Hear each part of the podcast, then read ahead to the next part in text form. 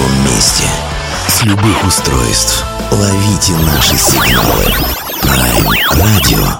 Первая независимая онлайн-радиостанция Белоруссии. Авторские инсайды и музыкальные премьеры каждый день. PR Radio by prradio.by Prime Radio.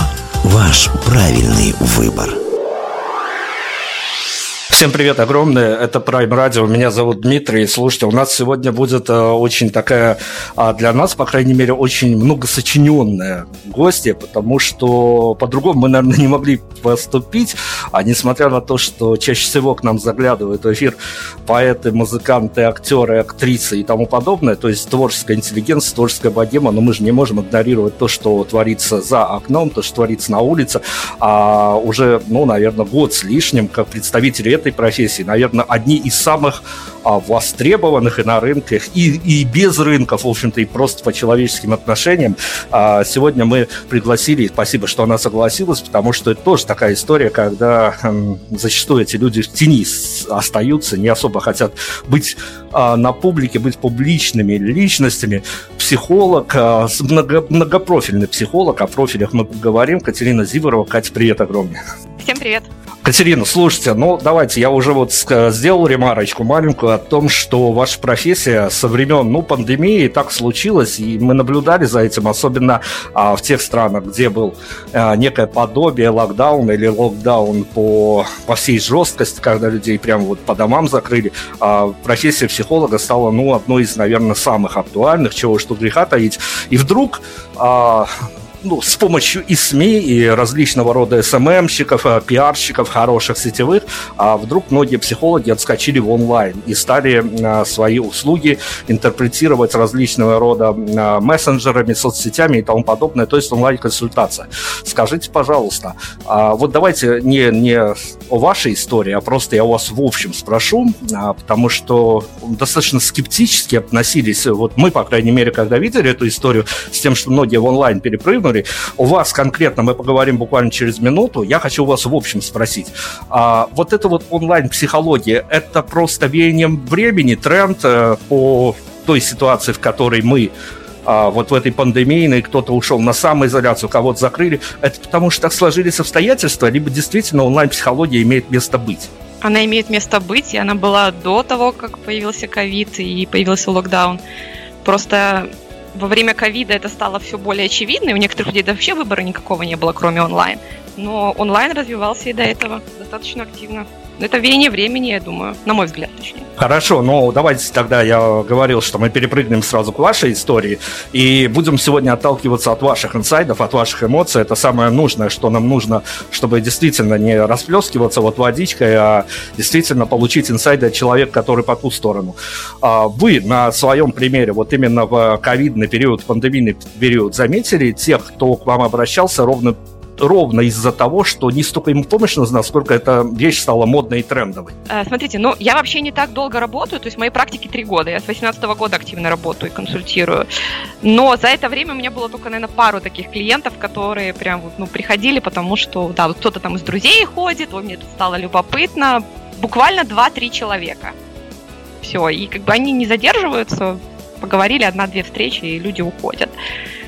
Все, остальные нет, там у людей прямо они с проблемами приходят со своими. Обязательно поговорим о проблемах. Давайте теперь я в технические детали немножко отпрыгну, потому что а, мы провели некое исследование, нам действительно тема была очень интересна, мы провели исследование и выяснили, почему люди начали предпочитать, те, кому доступно, это и по финансовым соображениям, и по техническим, почему некоторые люди ушли вот именно в онлайн режим. А, ровным счетом там, наверное, фигурируют скорее два понятия. Понятие безопасности, анонимности некой и понятие, ну вот просто человеческой такой лени, когда зачем мне куда-то переться, если я могу из своей зоны комфорта, из своих домашних пенатов поговорить в определенное время, которое мне подходит, и человеку подходит. То есть человек любит э, держать свою территорию, понимать, что, ну, по крайней мере, ни в какие кабинеты ходить не надо. Для многих это тоже стрессовое состояние. Но это а, именно те триггеры, с которыми люди предпочитают онлайн-психологию. Расскажите, пожалуйста, что для вас вот эта вот онлайн-психология, потому что а, еще пару лет назад я от представителей вашей профессии слышал вот прям на его один на один без всякой публики мне рассказывали о том, что ну вот все это ерунда. Должен прийти человек, он должен ощутить, что он обратился за помощью, глаза в глаза, возможно, где-то там следить за жестами и тому подобное. Вдруг это все испарилось, вдруг онлайн-психология стала а, неким таким вполне себе рабочим инструментом. Для вас главная специфика между реальным общением и онлайн-консультациями, она в чем? Ну, конечно, когда офлайн встреча, она отличается по качеству, лично для меня. И я сама клиент психолога, у меня есть психотерапевт уже много лет, и я продолжаю его посещать, это требование моей профессии. Я предпочитаю работу офлайн. За все это время я была на встречах онлайн у психотерапевта своего всего лишь несколько раз. Но в вашем исследовании, на мой взгляд, не знаю, как вы его делали, выборку, условия, все это, не хватает одного пункта. Помимо безопасности, анонимности и лени, о чем мы говорим, там есть четвертый пункт, для меня, по крайней мере, это вынужденность. Чаще всего онлайн предпочитают люди, которые вынуждены запрашивать помощь именно в таком формате. По, ну, у меня это, допустим, две основные причины. Это либо экспаты, работающие на территории государства, где ну, люди обращаются за психологической помощью э, к человеку, который говорит на их национальном языке, на их родном языке экспаты и иммигранты. Они оказываются в языковой среде, где им эта помощь недоступна на их родном языке чаще всего, офлайн. И тогда они запрашивают э, специалиста онлайн. А, здорово, что вы нас поправили. Действительно, это очень важная составляющая. Ну хорошо, давайте тогда а, скрестим и онлайн-историю, и офлайн историю, то есть а, тех людей, которые непосредственно к вам обращаются и говорят с вами уже тет-а-тет, что называется. Расскажите, пожалуйста, как вы оцениваете некую системную, системный подход к анонимности? Как люди стараются вот просто, конечно, мы без персоналей, без имен, без фамилий, без э, род занятий и тому подобных социальных значимых элементов. А, вот как вам а, как вам удается отследить, что люди делают для того, чтобы сохранить свою анонимность? Понимаете, я не работаю с темами, которые напрямую там, требуют анонимности от людей. Я не работаю с зависимостями, в моей практике нет таких историй, это не мой профиль, я этим не занимаюсь. Предполагаю, что, возможно, когда речь идет о зависимости, у людей есть такая потребность. У меня, у моих клиентов потребности в такой прям тотальной анонимности, которую я слышу, может быть, я тоже ошибаюсь от вас, нету. То есть я знаю имя, фамилию человека, знаю страну, в которой он живет, знаю про его жизнь, потому что это все условия нашей работы. Люди раска- приходят сюда и раска- ну, приходят ко мне, и они рассказывают о своей жизни, о своих проблемах, о своих горестях. И там, конечно, кто-то что-то скрывает, но на это есть причина, это какие-то отдельные кластеры жизни. Давайте об анонимности тогда с другого, со служебного входа зайдем в эту историю, что называется. А часто ли вас просят, вот именно, чтобы, понятно, человек приходит к вам, он открывает, ну, не, может быть, не паспортные данные свои, но, по крайней мере, вы видите, а, что онлайн, что офлайн, а, в общем, действительно, а, живую личность, живого человека со своими исходными данными. Часто ли вас просят о том, чтобы никаким образом, а совершенно вот просто вот даже фантастически как-то все это не всплыло, чтобы никогда никакой утечки не было, что этот человек посещал психолога, пусть даже онлайн? Это условие моей работы, мы об этом проговорим на первой встрече. Я нигде ничего не публикую, нигде не пишу истории клиентские, кейсы клиентские, публично вообще никак их нигде не анализирую. Я об этом говорю своим клиентам эта информация остается между мной и клиентом. Отлично. Ну, давайте, чтобы, скажем так, немножко нам всю эту историю упорядочить. Понятно, что вам чаще приходится прислушивать, э, выслушивать все вот эти вот а, зачастую действительно фантастические жизненные истории, которые можно в любой киносценарий захлопнуть, и все это будет достаточно, а, по- по-разному можно воспринимать, но с другой стороны, э, действительно, жизнь наверное, лучший киносценарист. Но вы расскажите, вот опять-таки, хочется же, я сейчас не то, что вашими приемами буду воспользоваться, использовать, но близко к этому, по этой вот тоненькой грани попытаюсь пройти, чтобы понять, а, лично ваша история, вот э, выбрать профессию психолога, это что же такая себе еще э, задача, потому что ты понимаешь, э, с чем придется тебе столкнуться, и мы поговорим еще немножко позже о том, а, что вот эти вот истории для человек, который пытается их разрулить, пересобрать и тому подобное, что для него, как он из них выходит, мы обязательно поговорим, потому что у меня есть инсайды от ваших коллег, а, я попробую с вами в живой беседе обсудить это, но все-таки, а, где вас накрыло пониманием того, что вам хотелось бы помогать людям? Вот в каком возрасте, я не знаю, в каких декорациях? Вот о вашей личной истории нам немножко расскажите. Ну, психология интересовалась со школы, прям с такой, класс шестого-седьмого что-то там. И Карнеги книга сам издата была, и Фрейда, и Ницше я зачем-то купила. Конечно, читала, ничего не понимала. Но прям сильно меня прижало в 2014 или в 2013 году, я не помню, по-моему, в 2014 осенью. У меня были лич, проблемы личного характера достаточно серьезные, которые не разруливались ничем уже многие годы. И одна знакомая предложила пойти в группу, оказалось, что это обучающая группа по гештальту, первая ступень. Я очень доверяла этому человеку и расспросила, он ответил на все вопросы, я пришла, и тогда я не планировала работать. Я занималась исключительно собой. Осознание того, что я хочу прям заниматься этим профессионально, потому что мне это интересно, потому что у меня получается, пришло, наверное, году в 17-м. А до этого я все делала только для себя. Решала свои вопросы, как-то отстраивала себя. А с 17 -го года уже целенаправленно работала прям на уход переход в другую Ну, я просто с другой сферы в бизнес-среде работала, переход, в другую профессию. Ну, смотрите, я посмотрел из открытых данных на том же вашем сайте о том, а что у вас за плечами именно уже по вашей нынешней профессии. А, там абсолютно какие, какая-то фантастическая цифра различных интенсивов и тренингов и тому подобных вещей. Вот все-таки, а, когда ты приходишь в профессию, ты, в общем-то, понимаешь ее основы и э, ну, как-то сопоставляешь себя с этими основами, понимаешь, твое это не твое. Давайте категорически попробуем ответить на вопрос. Психологии можно научиться, потому что можно быть талантливым и все воспринимать, и воспринимать даже как надо, как губка впитывать, и все у тебя вот эти вот прописные истины застревают. Но ты можешь просто быть человеком, который, ну, в силу каких-то обстоятельств, вот он не психолог. В психологии можно обучиться. Слушайте, психология это как такое гуманитарное направление, наука. Есть такая теоретическая часть, есть прикладная часть. Прикладная часть это консультирование, прикладная часть психотерапия. То есть можно ее преподавать, а можно ей, ее ну, в жизнь как воплощать, притворять, не знаю, там, практиковать ее, скажем так. Вот. Можно практиковать. Лично я не встречала прям людей, может, нет, наверное, все-таки пару раз было за время учебы, за время всех моих э, обучений, когда мне прям, ну, реально был вопрос, да, сможет ли этот человек. Но это буквально единицы были. Мой супервизор говорит, что она встречала. Прям вот видела, что человеку, похоже, не дано. Не дано отстраивать контакт с другим человеком, который приходит к нему за помощью. Ну вот не получается. Вот много образований за плечами, много чего было пройдено, много там регалий завоевано. А не получается строить общение с клиентами, которые приходят. Поэтому, ну, я считаю, что научиться можно, но это очень специфическая учеба, тут не получится только на лекции ходить. Это не работает так, ну, для меня, по крайней мере. Тут нужен опыт личной терапии, опыт групповой терапии, такой достаточно серьезный, много часов, много работы это отличается от той учебы, которую мы привыкли видеть в университетах у нас. Опять-таки в повестку дня сегодняшнего впрыгнем. Вот смотрите, а вот эта вот проблема именно психологов. Другое дело семейных психологов или м, ваша специализация, она немножко в другом, но тем не менее, а, вот тут точно будут некие скрещивания, которые мы можем обсудить. А, тех же гештальт-психологов, а, вот она ситуация. Мы опять-таки купились на то, что нам проповедуют э, медиаструктуры, насаживают повестку дня, без нее никуда не убежишь. А вот эти вот ставшие а в, в один момент буквально модными и нужными слова, как абьюз, харасмент и тому подобные вещи, они действительно могут, может быть, даже на практике вам случалось, они могут притягивать людей, которые а, до какого-то момента просто жили с этим и не знали даже, как это называется, не, не знали терминологии, а потом им вдруг рассказали, вся эта тема модная, и люди поняли, что вот надо бы, надо бы решить эту проблему, хотя на, до этого, может быть, не особо на нее обращали внимание, но потому что она не в повестке дня, и жили, как и жили, так большинство из нас и живет.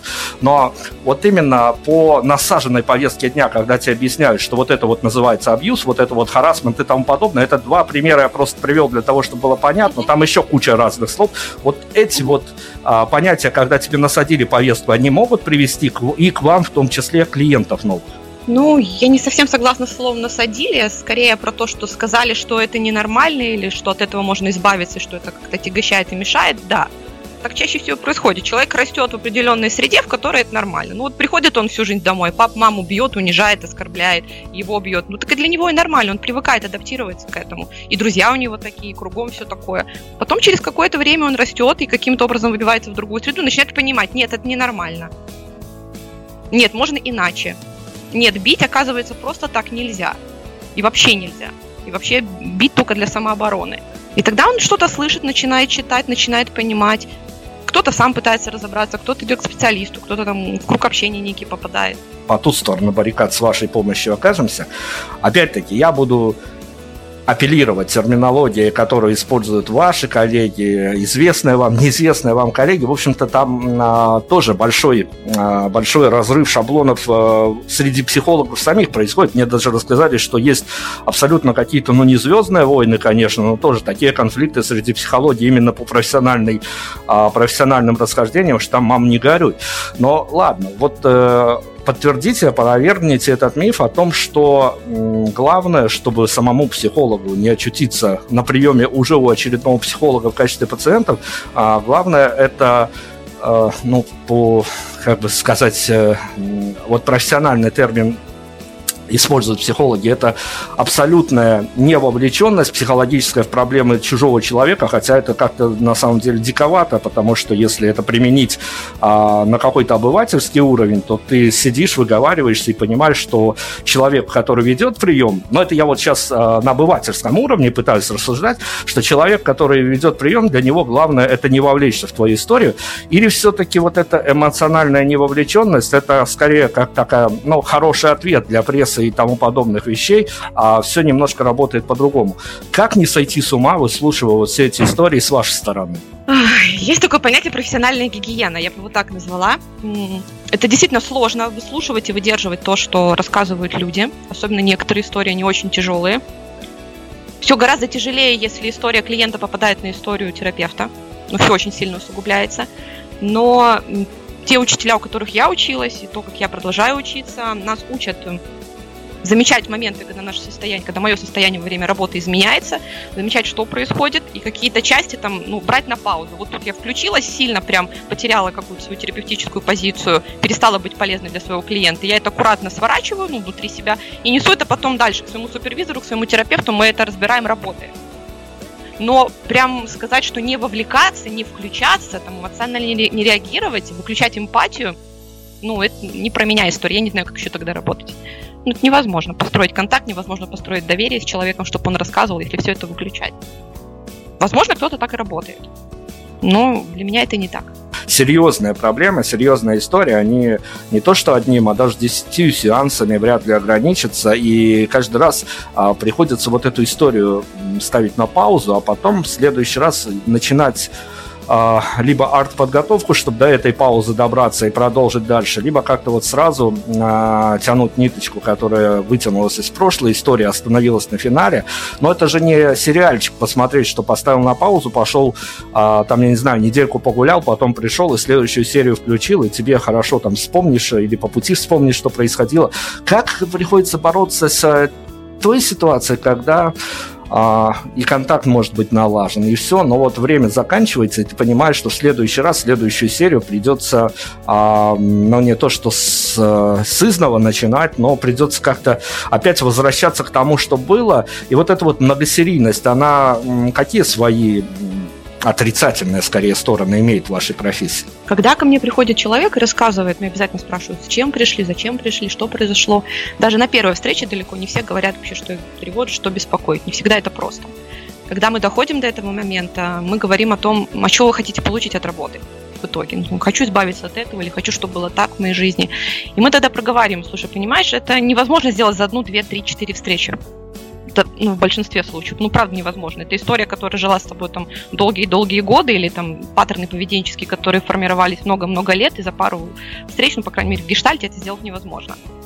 И мы будем работать, обычный сеттинг, это правила встреч, э, они, обычный сеттинг это где-то раз в неделю. Вот самый такой проверенный, эффективный.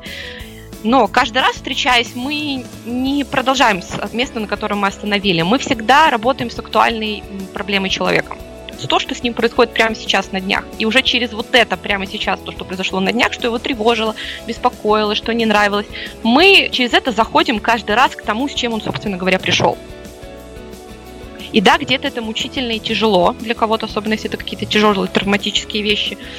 Но чаще это достаточно выносимо для людей. Но если травматически, то немножко по-другому мы поступаем, там аккуратнее все. Хорошо, хорошо. Вот как раз-таки хорошо, что вы сами меня вывели на эту тему. Это замечательно. Я ее хочу пробросить, чтобы мы нашли ответ, ну, по крайней мере, с, со стороны представителя вашей профессии, потому что я думаю, что он будет разниться с теми, кто приходит и к вам, и к другим психологам, потому что, ну, у каждого а, своя история, у каждого различное хотение от э, и процедуры, и финала этой истории. А, скажите, пожалуйста, насколько часто вот эта ситуация сталкивается, когда вы понимаете, что по большому счету вы сделали все, что могли, и по большому счету, а, ну, разная интерпретация, опять-таки, но случается клиент, который просто не то, что недовольны вашими методами, не то, что недовольны вами, но они ждали от вас какого-то чуда, сказки, и что э, вот стоит раз-два забежать, или онлайн, или офлайн, и неважно, и он будет совершенно новым человеком, и все его проблемы, страхи его оставят. То есть а, вы случались с непониманием именно уже со стороны клиента, когда вот вы ему можете дать одно, это в самом лучшем, в идеальном случае, а он ждет э, раз в 10 большего эффекта. Но я прямо сейчас вот не могу вспомнить такого случая. По моим ощущениям, что-то такое было у меня, но конкретный пример я вспомнить не могу. Потому что вот этот момент, что какие-то такие сверхожидания, я стараюсь это проговаривать на старте. Я даже тех, кто вот когда брала новых клиентов, э, я всегда тщательно разговаривала до встречи, то есть, ну, в переписке просила объяснить мне, зачем люди, ну, с чем люди идут. Потому что там была такая целая прослойка людей, которым я не могла помочь. То есть я стараюсь выяснить такие вещи. Но недовольство, если человек идет с желанием выразить недовольство, он найдет способ это сделать. Давайте, мы же мы не, не можем с вами от, быть оторванными от реальности, хотя оно, конечно, хотелось бы, и, наверное, путешествие к психологу – это одна из форм а, того, как можно оторваться на какой-то момент от реальности. Ну вот, э, если цинично говорить об этой истории, то, может быть, кто-то и за этим туда приходит, но все-таки мы, мы находимся в реальности, когда а, та повестка дня, то, что случилось э, за последнее время в совершенно реальном мире, э, просто э, всех передернуло по полной. И тут даже не столько пандемия, сколько э, я общаюсь с различными слоями населения, от, э, что называется, совершенно рядовых, в хорошем смысле слова, обывателей, до творческой интеллигенции, которая представляла страну, я понял, что определенные события, уже связанные с э, такой политической жизнью, на какой-то момент просто людей сделали абсолютно какими-то аморфными и абсолютно погрузили их в какую-то ситуацию апатии, безнадеги и тому подобное. Вот если мы будем брать э, не какие-то человеческие боли, страхи, с которыми, ну, худо-бедно можно справиться, а то состояние, которое а, накрывает буквально вот всю страну, каждую улицу. Не, не в том дело, мы сейчас не будем искать, кто тут прав, кто виноват, не наше это дело, мы хотим а, выяснить вот эту вот штуку.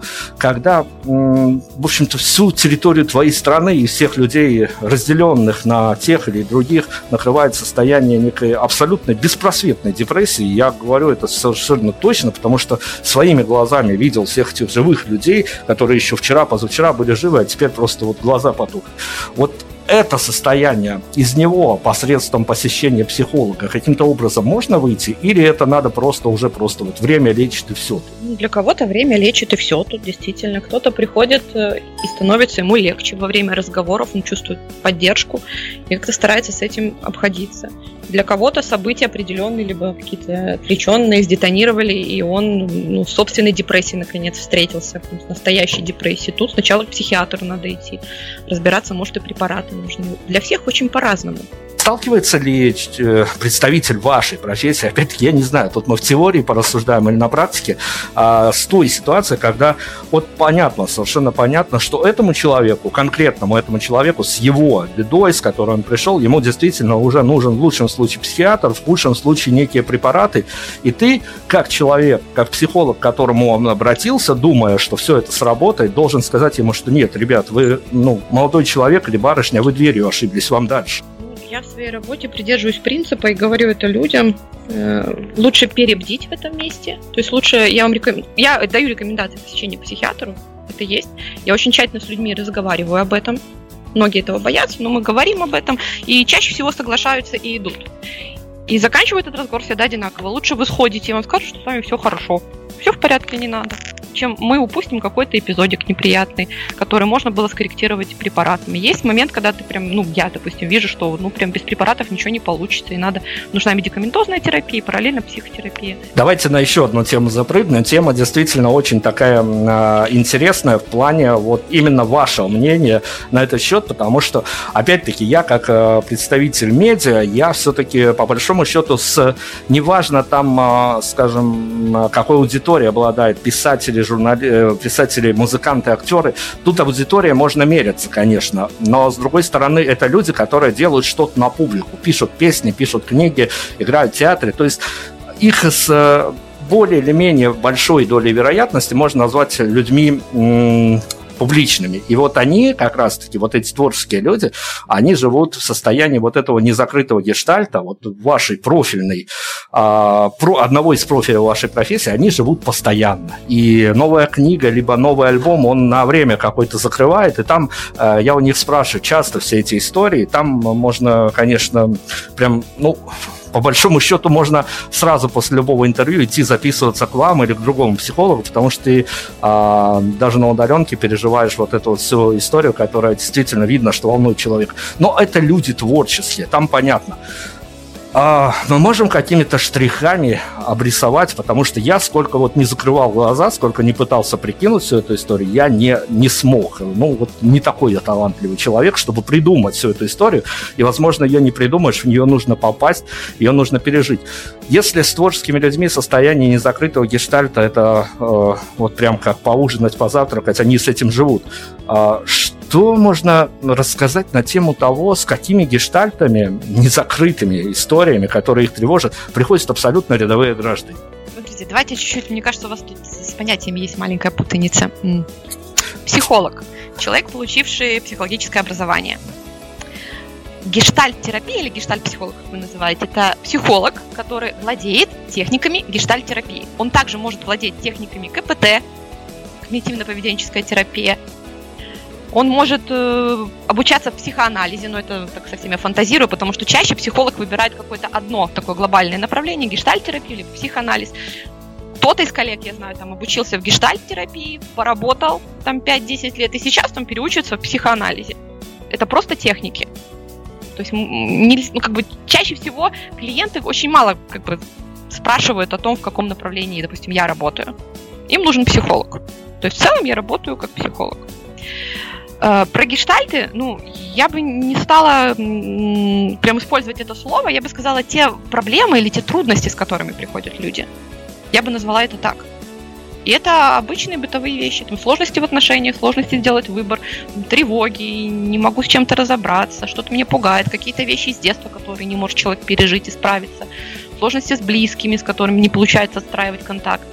Очень такие жизненные штуки я понимаю, что вот это случается. И вот скажите, какие технические сложности вообще можно ли пересобрать ту историю, когда к вам приходит клиент, опять-таки неважно, онлайн он или офлайн, и на каком-то этапе его рассказа о том, с какими своими проблемами он вам пришел, вы понимаете, пусть даже это какие-то личностные отношения, хотя это история, в которой э, совсем уже, ну, наверное, сложно разбираться, там надо, по крайней мере, оказаться день-два на месте этих людей, этих персонажей, чтобы понимать, что там творится. Но все-таки, если на каком-то моменте вы понимаете, что этот человек, который вам а, рассказывает о своих проблемах, есть и сам виновник всей этой истории, именно от него все эти проблемы исходят. Если изменить парадигму его поведения, то этого ничего не будет, а он опять-таки обвиняет всех, кто вокруг, что вот из-за него, из-за там начальника, из-за его барышни, из-за бары, из-за родственников барышни именно все плохое в его жизни происходит. Как э, технически сложно ли это объяснить человеку, что ну ты сам не, не хорош в этой ситуации? Технически объяснить несложно. Э, сложность будет э, в том, чтобы человек услышал потому что в этом, скорее всего, будет много сопротивления.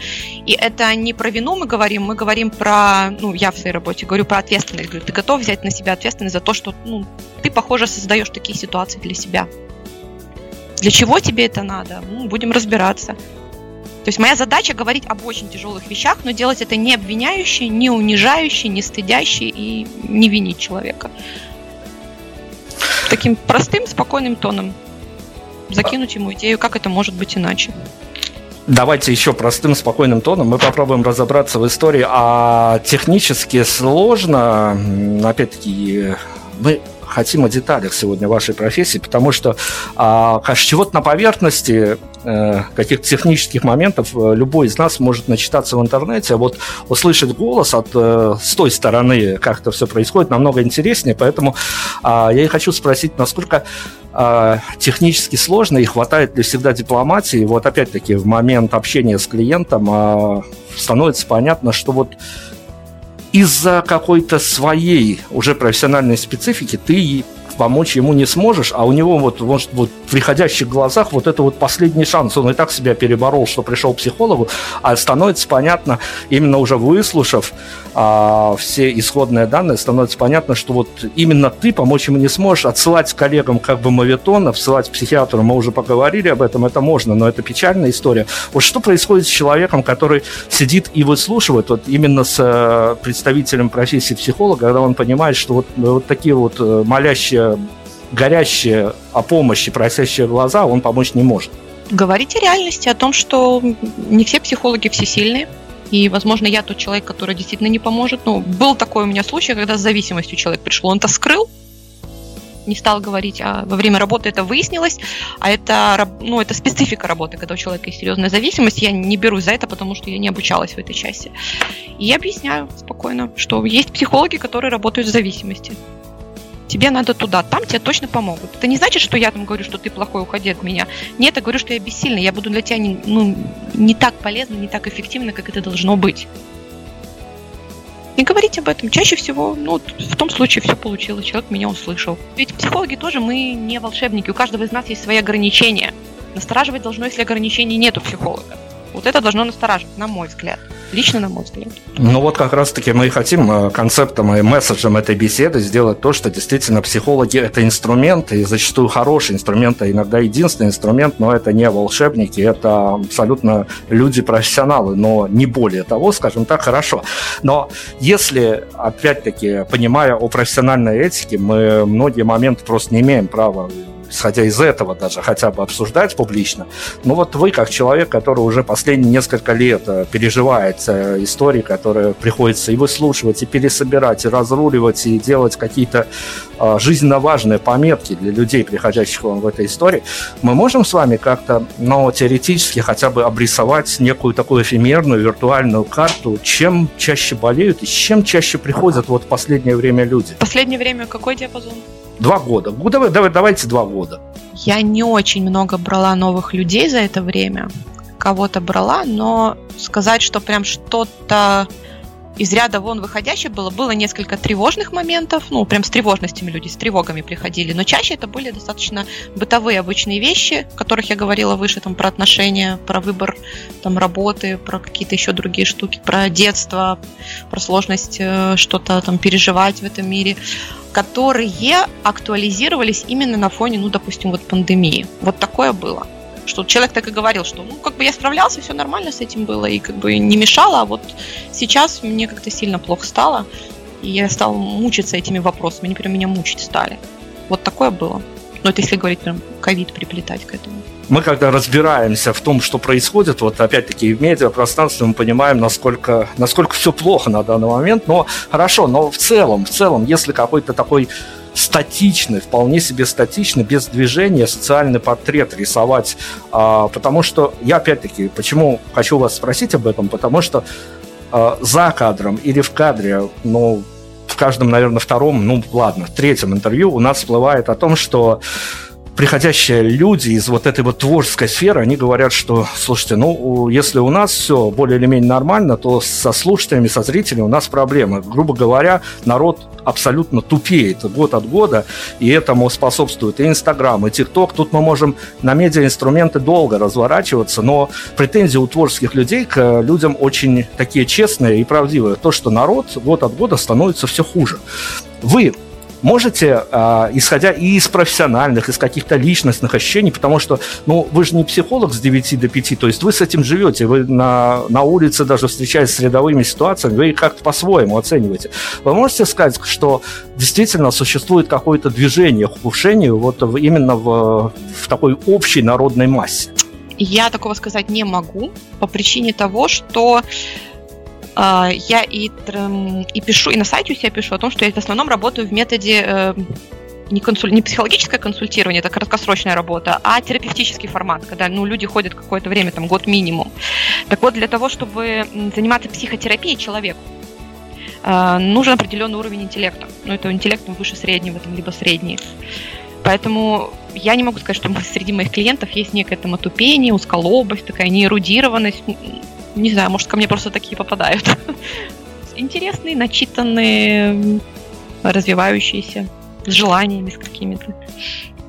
То есть я не могу сказать. Ну и, и второй момент, я же не занимаюсь, э, не работаю на аудиторию. То есть я не работаю с большой аудиторией. Я нигде не пишу, не веду свой инстаграм, никак не развиваю, не занимаюсь популяризаторством. Поэтому и говорить о каких-то таких массовых явлениях я не могу. Я не работаю там с потоком комментариев, допустим, те, кто на Инстаграме сталкиваются, я уверена, у них. Они, может быть, что-то эти люди, может быть, и могут рассказать. У меня достаточно узкая выборка. Люди, которые решатся, может быть, вот э, искренне себя просто поломают в угоду обстоятельствам, когда поймут, что ну просто сам не справляешься с какими-то своими важными для себя проблемами. Но давайте, чтобы надолго не уходить в эту теорию, хотя бы три ошибки, которые нужно не совершать, прежде чем ты решишь обратиться, неважно, в онлайн психологическую поддержку или в офлайн, просто вот поднять себя и выйти и дойти до кабинета, оказаться на чужой уже территории, а, чего, я не знаю, либо это вещи, которые должны быть не связаны с ожиданиями, либо какие-то есть специфические ошибки, которых лучше не допускать при походе, при первом походе к психологу, потому что потом уже ты оказываешься внутри этой истории и все-таки принимаешь правила игры, но до этого есть какие-то, ну, или ограничения, либо ошибки, которых лучше не допускать.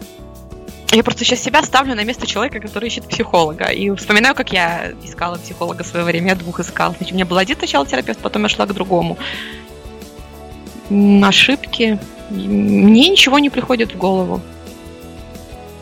Самый важный момент это признаться себе, я не справляюсь, мне нужна помощь, я готов обратиться к специалисту, искать помощь. И дальше это будет, вы будете искать человека, ну, как бы специалиста через интернет, вы будете искать его по знакомым, там, через Инстаграм. Это уже выбор индивидуально каждого, он там, ни на что не влияет. Каждый человек сам решает, как ему удобнее найти человека, который будет ему помогать.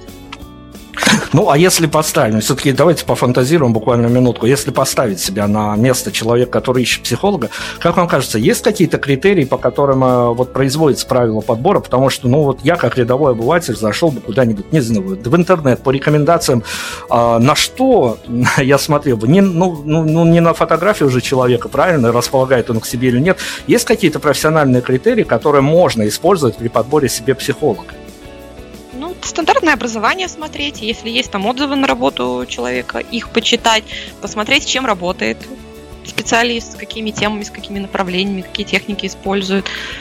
И дальше уже во время встречи задавать вопросы. И вот я своим клиентам говорю так, что если вы задаете, ну вообще вы можете задавать мне любые вопросы. Но я, если какой-то вопрос я не могу ответить, я вам просто скажу. Но важно, чтобы не было нападок со стороны психолога. Ну, то есть вот не было унижения, оскорблений, там, да кто ты такой меня спрашивать. Вот это уже такой тревожный момент, потому что ну, нарушается построение доверия. И такое абьюзивное отношение завязываются. Такие тоже бывают, к сожалению, в нашей работе. Со стороны психолога. Такое тоже может быть. К себе прислушиваться, как тебе с этим человеком. Комфортно, некомфортно разговаривать. Веришь ты ему, не веришь. Если не веришь, можешь ли ты ему сказать, что, что я тебе не верю. И как он среагирует на эти твои слова что он тебе скажет? Начнет обвинять тебя или ну, поймет, что, слушай, ну у тебя есть причины мне не верить, наверное. Те причины где-то в далеком прошлом. Ну вот пока так. Будем что-то с этим делать. Не знаю, отвечаю на ваш вопрос? Да, вы отвечаете, причем я его немножко продолжу. А вот вы сказали, что действительно есть некая свобода в действиях а, людей, которые приходят за помощью. То есть э, я правильно понял, что абсолютно, ну, по крайней мере, в вашей ситуации нет какого-то табуирования на формулировки, на вопросы, и человек себя достаточно, ну, по крайней мере, при заходе на эту историю может комфортно чувствовать, понимая, что у него нет ограничений. Вот именно о чем можно спрашивать и как можно спрашивать. Я говорю, да, что нет ограничений. Но я всегда уточняю, что если я решу, что по какой-то причине я не хочу, либо не могу отвечать на этот вопрос, я вам скажу об этом в очень корректной форме. Скажу, ну, объясню там почему, либо скажу просто нет, я не отвечаю там те, кто не из моей семьи, допустим, на эти вопросы. Как-то так. Ну да, про свободу говорю. Хорошо, ну давайте тогда скрестим вот э, меня и вас в данной ситуации. А, я как журналист, я тоже понимаю, что мне надо брать интервью у человека. Я с ним формально и не знаком. Я в лучшем случае что-то о нем прочитал, что-то о нем услышал, от кого-то о нем услышал, где-то общие связи поднимаю. Но я понимаю, что любое интервью, оно может сложиться, не сложиться. Точно так и у вас разговор с вашими клиентами может идти вот прям как по маслу, что называется, а может вот просто не складываться. Какие бы усилия усилия, и в хорошем смысле слова, ни, ни вы не прилагали, ни ваш клиент, потому что понятно, что он просто так не пришел бы к вам, он бы сходил куда-нибудь погулять в парк Челюскинцев, условно. Если он пришел к вам, значит, есть на то причина. Но вот случаются такие ситуации, они порой необъяснимы, как у меня с интервью, так и у вас с клиентами. Вот что, а, вернее, даже не что делать, потому что тут ситуация действительно жесткая, но ты ведешь разговор до конца, понимаешь, даже если он не складывается, но ты его не отменишь, ни интервью, ни вашу беседу. Наверное, наверное, нельзя. Интервью точно нельзя отменить, ваши беседы не знаю. Но с какими чувствами, я не знаю, э, вы вот э, после того, как не сложилось. Я, я всегда говорю, что после хорошего интервью с журналистом ничего не происходит. С ним самое интересное происходит после плохого интервью, когда он себя может вытащить, втащить такие декорации, где бы он в лучшем случае, в хорошем случае не появился. Но случилось так, как случилось, и вот тут уже с ним начинает происходить самое интересное. Происходит ли с психологом самое интересное, когда он понимает, что это не провал был, но вот так вот случилось, просто вот что-то не сдалось? Да, бывает, когда разговариваешь и что-то прям чувствуешь, что-то не задается. Тогда вот смотришь, э, ну я смотрю, можно ли сейчас это проговорить с человеком, сказать, слушай, мне кажется, что-то не клеится, либо нет, пока не стоит. А после самой работы я первое, что делаю в таких случаях, я анализирую, что я сделала так, что я сделала хорошо. Просто, ну, тоже не все от меня зависит. Может, человек мне не доверяет, ну, каким-то. Я тоже из себя выпрыгнуть не могу, сделать так, чтобы мне все доверяли и все ко мне были расположены. И первое, на что я смотрю, что, что я сделала правильно, чекаю какие-то вещи, что было сделано, а потом уже постепенно вот на этой базе, чтобы не развалиться, потому что да, конечно, первый год работы это подразваливалось в таких моментах, а потом уже смотрю, так, вот что было, вот как могли быть еще какие варианты, почему я пошла в эту сторону разговора, ну и в целом, как я оцениваю то, что произошло. То есть вообще любой момент э, в моей работе, то, по крайней мере, то, что происходит во время сессии клиентам, это все инструмент для работы. Мастерство психолога зависит от того, насколько он умеет эти инструменты использовать здесь и сейчас. Как он умеет их вплетать в канву того, что происходит прямо сейчас с клиентом. Смотрите, движемся к финалу, поэтому я постараюсь еще пару тем буквально пунктиром задеть. А, вот опять-таки, на тот же ваш сайт попадаешь, там, а, как на любом приличном сайте есть э, раздел с отзывами, и отзывы эти достаточно восторженные, прям скажем. А, ну, хорошо, Э, с отзывами тут вообще э, проблема, на, на, на мой взгляд, наверное, не, не только, уж не только явно у психологов. Тут с отзывами у всех проблема в плане того, что а, даже если ты человек помог, э, и все, и он выходит от тебя, возможно, вот именно с психологической точки зрения другим человеком, отзывы все равно получаются какими-то абсолютно деревянными. Но это а, особенность публики. Тут на это многие обижаются. Но а, если точно можно получить хороший отзыв, когда ты действительно человеку помог. А часто ли можно нарваться на отзыв негативный именно в плане того, что ну, вроде вот все, ситуация на этом закончилась с вашей стороны, со стороны клиентов, вы пришли к какому-то пониманию, что все, на этом стоп, дальше будет только хуже, а, но проходит неделя, две, человек оказывается в своей реальности, что-то опять идет не так, можно ли и приходилось ли нарываться на публичные негативные отзывы?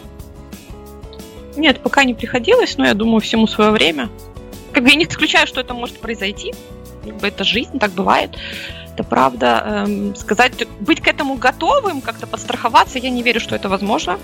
Ну, просто вот как произойдет, тогда и как бы по факту и разбираться с этим. Но такое может быть. Люди непредсказуемы. А если бы я у вас э, попросил несколько слов о гендерности, о том, кто чаще, кто смелее, или э, есть какие-то заметки того, что кто-то приходит, и потом вот во время уже, когда история ваша, общение ваше с клиентом начинается, а иногда мне рассказывают, что случаются даже такие случаи, когда люди просто вот именно на каком-то моменте истории встают и уходят, просто испугавшись, что они вот это вот проговаривают слух.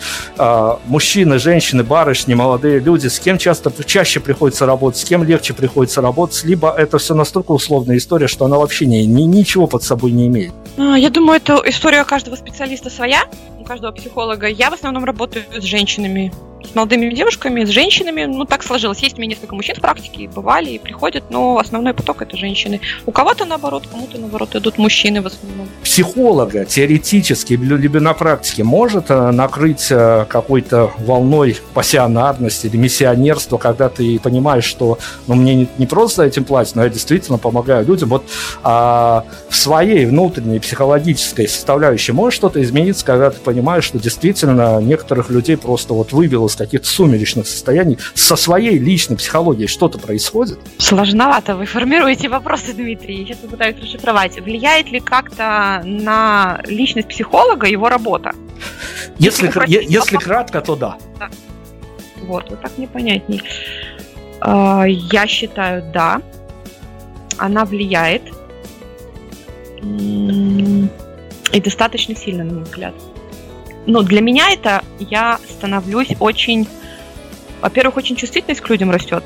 Ну, я и раньше не очень любила толпы, какие-то массовые мероприятия, то сейчас мой отпуск, вот сейчас отпуск был, я неделю вообще жила в лесу, ну, в лесу, в даче, на даче, лес и поле. Я, моя мама и маленький сын. И больше никаких людей рядом нет. И вот это меня отдыхает. Второе, есть такая профессиональная деформация, когда это с друзьями это происходит. Мне что-то рассказывают, а я прям сижу и внутри меня такой этот выключатель. Так, я сейчас друг или психолог? Я друг или психолог? Вот это просто немножко разные поведенческие штуки. Эм, наблюдательность такая особенная. Там, что-то смотришь, тоже как-то оценивать начинаешь. Это лично про себя говорю.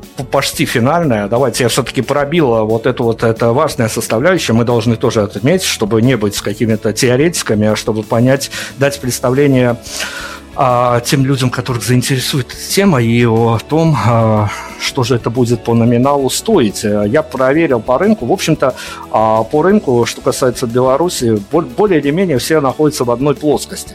С одной стороны, а, понятно, что психологи всегда за то, и даже аргументы приводятся, что когда человек, а, психолог работает за деньги, это находит некий фидбэк у а, посетителя, он понимает, что вот действительно он, он а, в какой-то момент э, понимает, что он платит, значит, ему должны помочь. Бесплатные штуки, опять-таки, говорили многие мне, что они работают.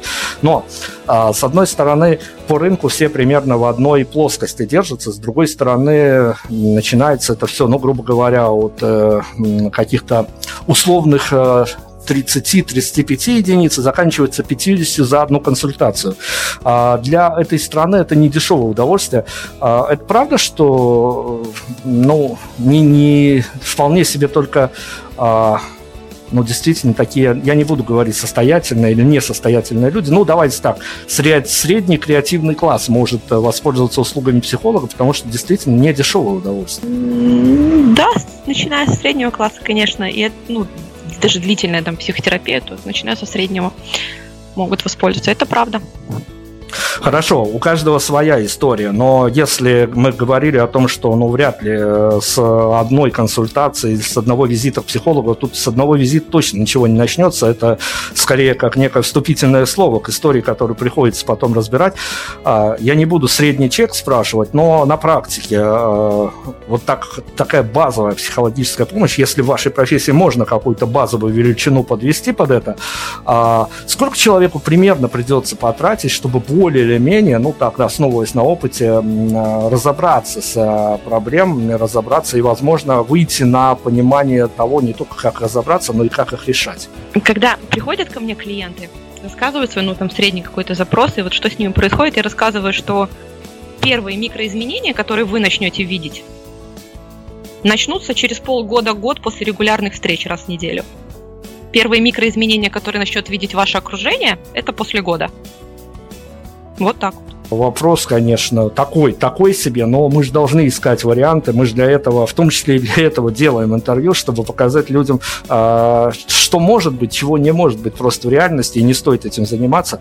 А, кроме, ну, сейчас мы не будем говорить о запрещенных препаратах, потому что нельзя об этом говорить, кроме каких-то, ну, скажем так, по где-то, это же тоже такая история, что тут во многом решают знакомства и личные связи, а, кроме а, каких-то транквилизаторов, кроме а, каких-то, ну, может быть, где-то прочитанных историй о том, что вот это вот обязательно тебе поможет, если у тебя в жизни что-то там не то, что не складывается, но ты погружаешься в какие-то внутренние сумеречные состояния.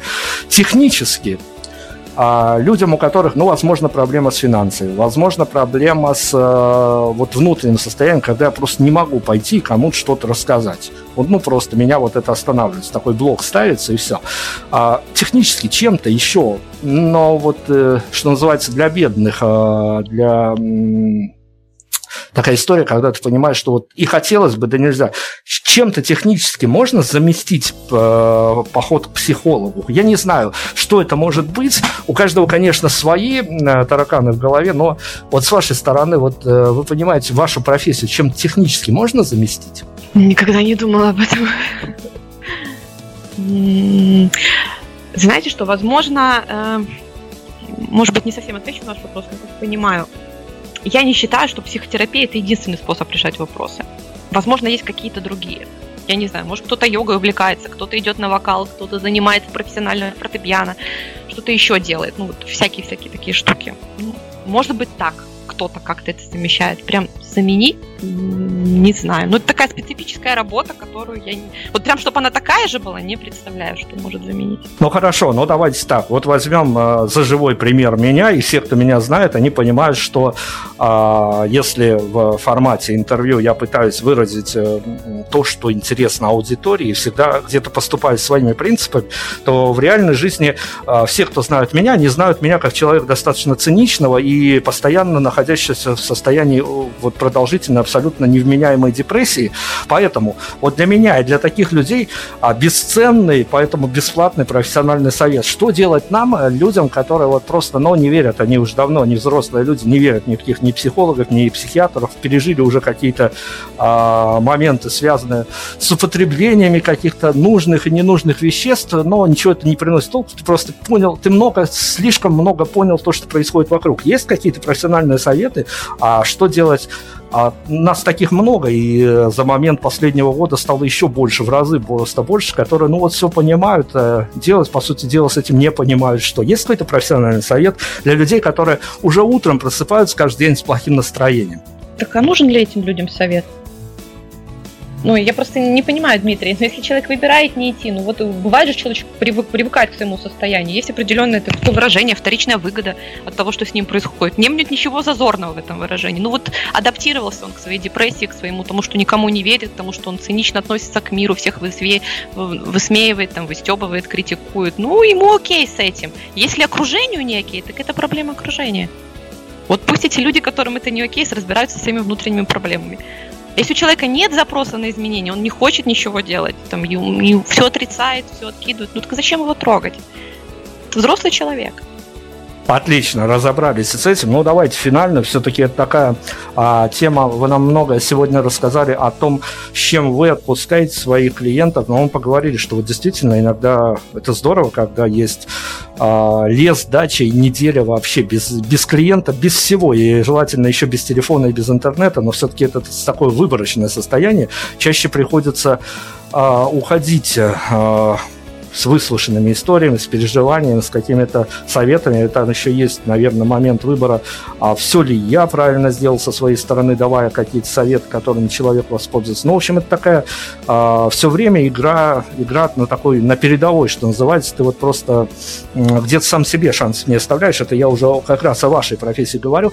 А есть какие-то профессиональные секреты, а, ну, не знаю, ничем расслабляются, а вот именно мы говорили уже о том, что профессиональная вовлеченность, невовлеченность – это вопрос спорный, но а, какой-то внутренний выключатель все-таки, он существует у психологов, когда ты, оп, э, еще пять минут назад психолог, а теперь ты уже а, идешь в булочную и понимаешь, что тебе, тебя ждет приятный или не очень приятный вечер, и ты возвращаешься в реальную жизнь. Вот сколько в, не знаю, в секундах, миллисекундах происходит переключение на состояние из профессионала в э, обычного рядового, а, надеюсь, хорошего человека? Ну, у меня не всегда это получается. Это очень соблазнительно этому научиться делать. Но непредсказуемая работа, в смысле содержание сессии, его невозможно предсказать, поэтому я не знаю, с чем я там поработаю, какая я буду в конце дня. Да, есть какие-то способы, которыми я себя, ну, там, возвращаю к жизни, там, отвлекаюсь, радуюсь, они есть. Но прям совсем отключаться, мне бывает, что истории в отпуске меня настигают, там какие-то вещи, на, на, на воспоминания что-то крутить начинаю, где-то останавливаю это. Из того, что меня расслабляет, как я это делаю, отвлекаюсь, это вышиваю крестиком. У меня есть маленькая пианино, я на нем играю, гуляю, хожу в кофейню пить кофе, в парке гуляю, с сыном играю, тоже мне нравится, отвлекает.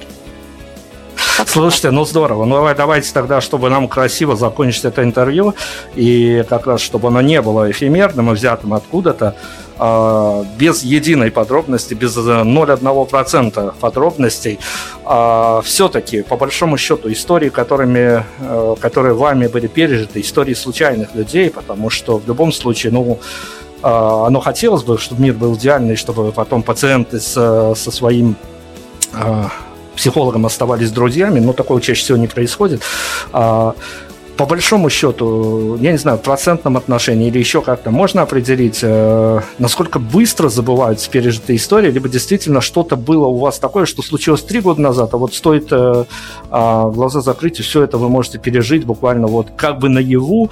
И э, есть ли проблема в этом, что некоторые истории просто вот не забываются ни в какую? Сейчас на ум ничего не приходит, могу только предположить. Если история человека, который ее рассказал, как-то очень сильно совпадает, резонирует, либо поднимает личную историю психолога. И в этом случае это надолго. Если психолог еще и не занимается этой своей историей, никуда не ходит, то ни с кем не прорабатывает. В этом случае это может застрять очень-очень сильно. Ну вот действительно, опять мы вышли на параллели и вот еще одно подтверждение, что психологи это абсолютно а, такие же люди со своими больными моментами, которые тоже могут спараллелиться с историями, которые приходят. Катерина, спасибо вам огромное. Вы нам намного, правда, а, мне в том числе открыли глаза. А, я скажу вам, конечно, огромное спасибо за то, что вы согласились с нами поговорить. И единственное только, ну вот, э, как бы рекомендации, наверное, глупо что-то раздавать, но скажите, пожалуйста, вот если финализировать, финализировать наш с вами а, сегодняшний разговор, вот тем мальчикам, девчонкам, которые либо уже решили, что пойдут в эту сложную профессию, в эту сложную историю, а вы нам сегодня рассказали как и о плюсах, так и о личностных минусах этой истории, все-таки оно того стоит, и порекомендовали бы вы сейчас вот э, тем людям, которые нацелились на эту профессию, либо еще бы сказали, э, парни, девчонки, подумайте. Не любитель я давать такие советы, мне кажется, каждый сам принимает свое решение. Вообще решение о профессии человек принимает, основываясь на своих собственных желаниях, потребностях, видениях. У него есть право на эти желания, потребности и видения видении. Даже если пошел, а потом решил, ну не мое, ничего страшного, такой путь. Хотите, идите. Не хотите, не идите.